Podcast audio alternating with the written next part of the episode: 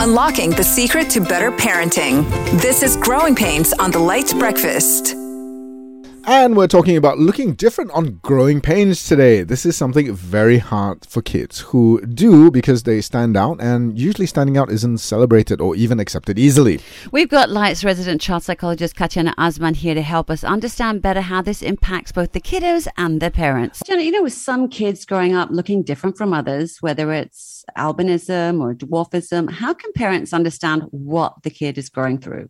I mean, I think despite how empathetic parents try to be, or I think anyone tries to be, unless you're walking in their shoes and going through that experience, I think like a complete understanding of what it's like going through life with those very visible physical differences um, is difficult to do, right? And so I think that the best thing or i think that the thing that parents should appreciate is very much that that there is going to be a certain percentage or amount of um, total understanding and acknowledgement that you're not going to be able to get. And so trying to kind of overcompensate for that, because I've seen parents do this where they would say things like, oh, but you know, I have this as well. You know, you don't see me getting upset about it, or they have something else that they try to equate.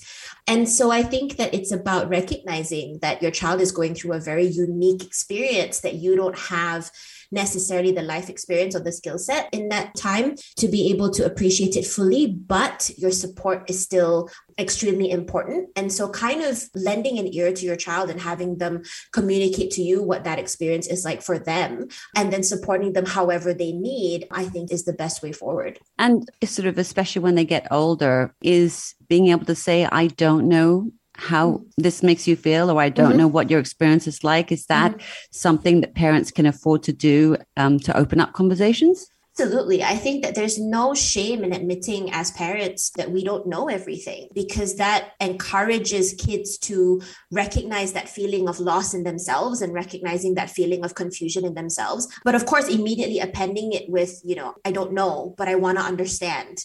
Right. Mm-hmm. And so that allows them to appreciate that, you know, there might not be things that we can fully solve in this moment but so long as we remain constructive and so long as we're open to different perspectives you know we'll figure something out that works for us. But it is a very difficult situation especially when you don't have experience with it yourself maybe right? So if your child is going through some type of difference that you don't have you know you're not going to be able to provide them with the experience which is what they're after. So admitting that you know i, I don't know this is new to me too but i want to understand so that we can all learn and figure it out together together, right? And I think that's kind of the, the important thing. Jenna, you know, with some kids growing up looking different from others, whether it's albinism or dwarfism, how can parents understand what the kid is going through? I mean, I think despite how empathetic parents try to be, or I think anyone tries to be, unless you're walking in their shoes and going through that experience. I think like a complete understanding of what it's like going through life with those very visible physical differences um, is difficult to do, right? And so I think that the best thing or i think that the thing that parents should appreciate is very much that that there is going to be a certain percentage or amount of um, total understanding and acknowledgement that you're not going to be able to get. And so trying to kind of overcompensate for that, because I've seen parents do this where they would say things like, oh, but you know, I have this as well. You know, you don't see me getting upset about it, or they have something else that they try to equate.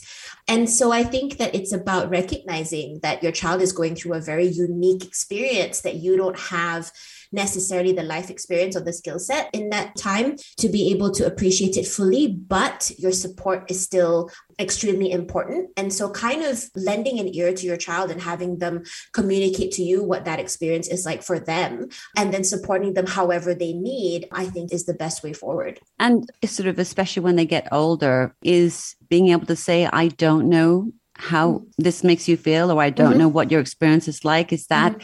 something that parents can afford to do um, to open up conversations Absolutely. I think that there's no shame in admitting as parents that we don't know everything because that encourages kids to recognize that feeling of loss in themselves and recognizing that feeling of confusion in themselves. But of course, immediately appending it with, you know, I don't know, but I want to understand. Right. Mm-hmm. And so that allows them to appreciate that, you know, there might not be things that we can fully solve in this moment. But so long as we remain constructive and so long as we're open to different perspectives, you know, we'll figure something out that works for us. But it is a very difficult situation, especially when you don't have experience with it yourself, maybe, right? So if your child is going through some type of difference that you don't have, you know, you're not going to be able to provide them with the experience, which is what they're after. So admitting that, you know, I, I don't know, this is new to me too, but I want to understand so that we can all learn and figure it out together, right? And I think that's kind of the, the important thing. So, Katya, how do we then prepare our kids when they're about to enter society, like transitioning into school where people might, you know, name call or tease their appearance? What can be done? Mm you know, I think recognizing or acknowledging that there are these differences, right? So that they are prepared for them. Some parents try to encourage the mindset that there's absolutely nothing different about you, which is great. And we don't want our children feeling like that they are their appearance or they are these differences, right? But I think that to pull the wool over our children's eyes is also, you know, a little bit too naive of us because they are going to go to school and there are going to be children and even some adults who don't have that level of sensitivity, right? So I think that, you know, if your child is heading into school, then I think that how you should approach it is by, you know, recognizing it and be like, you know, you're going to go to school soon. And when you're at school, you might notice that there are some things about how the other kids look or how the teachers look that might not look like how you look, right? And there might be some people who are going to ask you questions, and there's some people who might say some nasty things. And I want you to know that no matter how you feel about it, mommy and daddy are here for you to, to come talk to, and you can always talk to a teacher and reach out.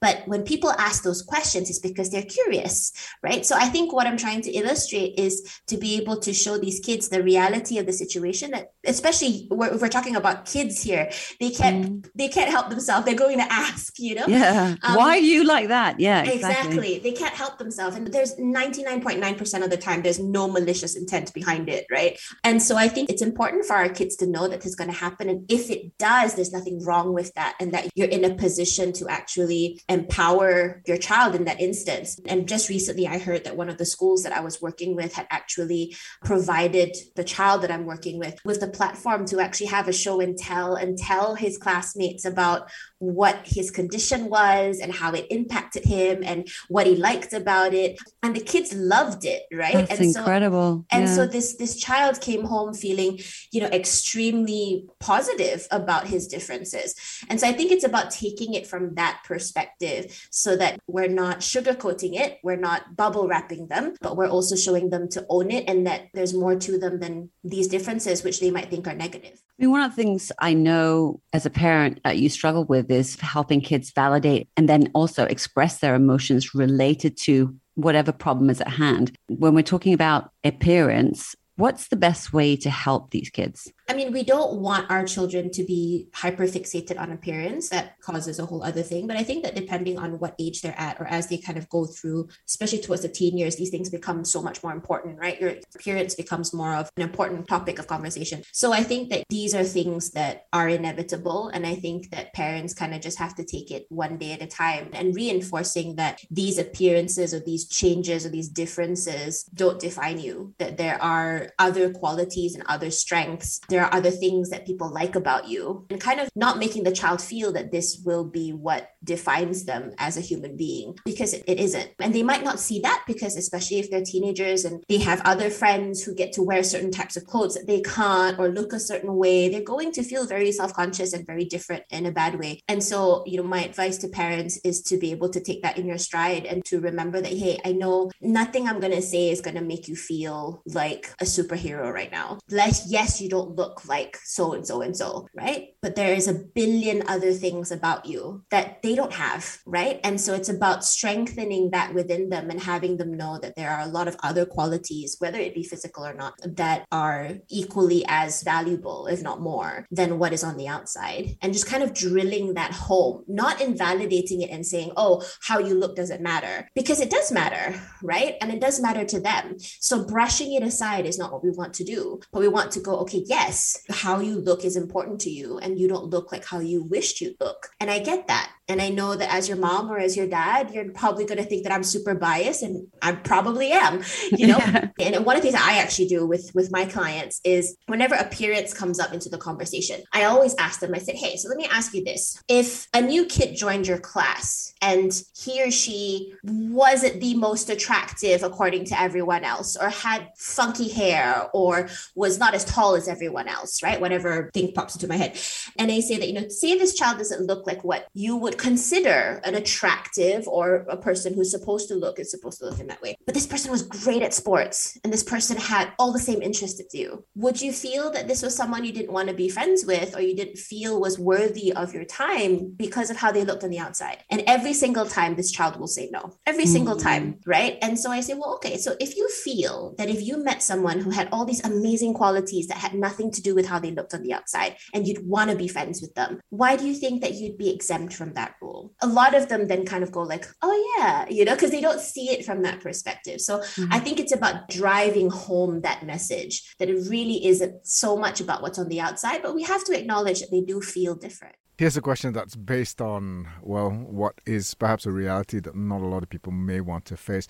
What's the best thing that we can do when we're out in public and our child actually faces some discrimination? What can we do as parents? You know, whenever I hear that this happens, it just blows my mind that it still happens in 2022. And you're right. And the reality of it is there are some people who did not get uploaded the empathy or sympathy chip at some point during their birth. And so I think that when that happens, the main priority is protecting your child, right? So depending on how aggressive or violent or difficult this person is being, I think the thing that's super important is, and the main priority is protecting your child. So ensuring that your child isn't exposed to anything that could harm them, right? So if it's just glares or people staring, then I would say just kind of make it part of the wallpaper, right? Show your child that it's not something that you need to respond to. Mm. Your child might notice and your child might comment, be like, yeah, but they're looking at you because they're interesting, mm. right? And then kind mm. of just hmm. making it something that you brush off. But if, say, you get confronted and you have someone who shouts nasty things and things like that, then of course, the first thing you want to do is to remove your child from that situation.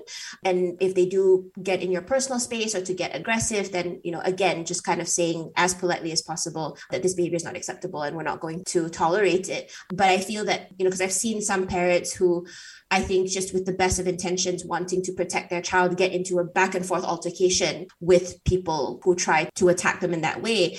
And what you tend to miss is a child witnessing that altercation and mm. feeling that this altercation took place because of them. Mm. Right. So I would say prioritize your child's safety. If you can remove your child from that situation, make sure they're not witnessing anything. If you need to have trade words or to make a report or do whatever, do that without your child present. But you know, if it's possible to not engage and focus on your child walking away from that without any comprehension that anything was wrong, then all the better. So, you know, like I said, saying like they're looking at you because you're interesting. There's not very many kids who look like you. So I'm sure they're just trying to check you out, you know, mm-hmm. making it seem like something that's, you know, but yeah, but if they get in your face and if they shout some nasty things, right, you know, reassure your child, um, remove them, and then do what you have to do afterwards if need be.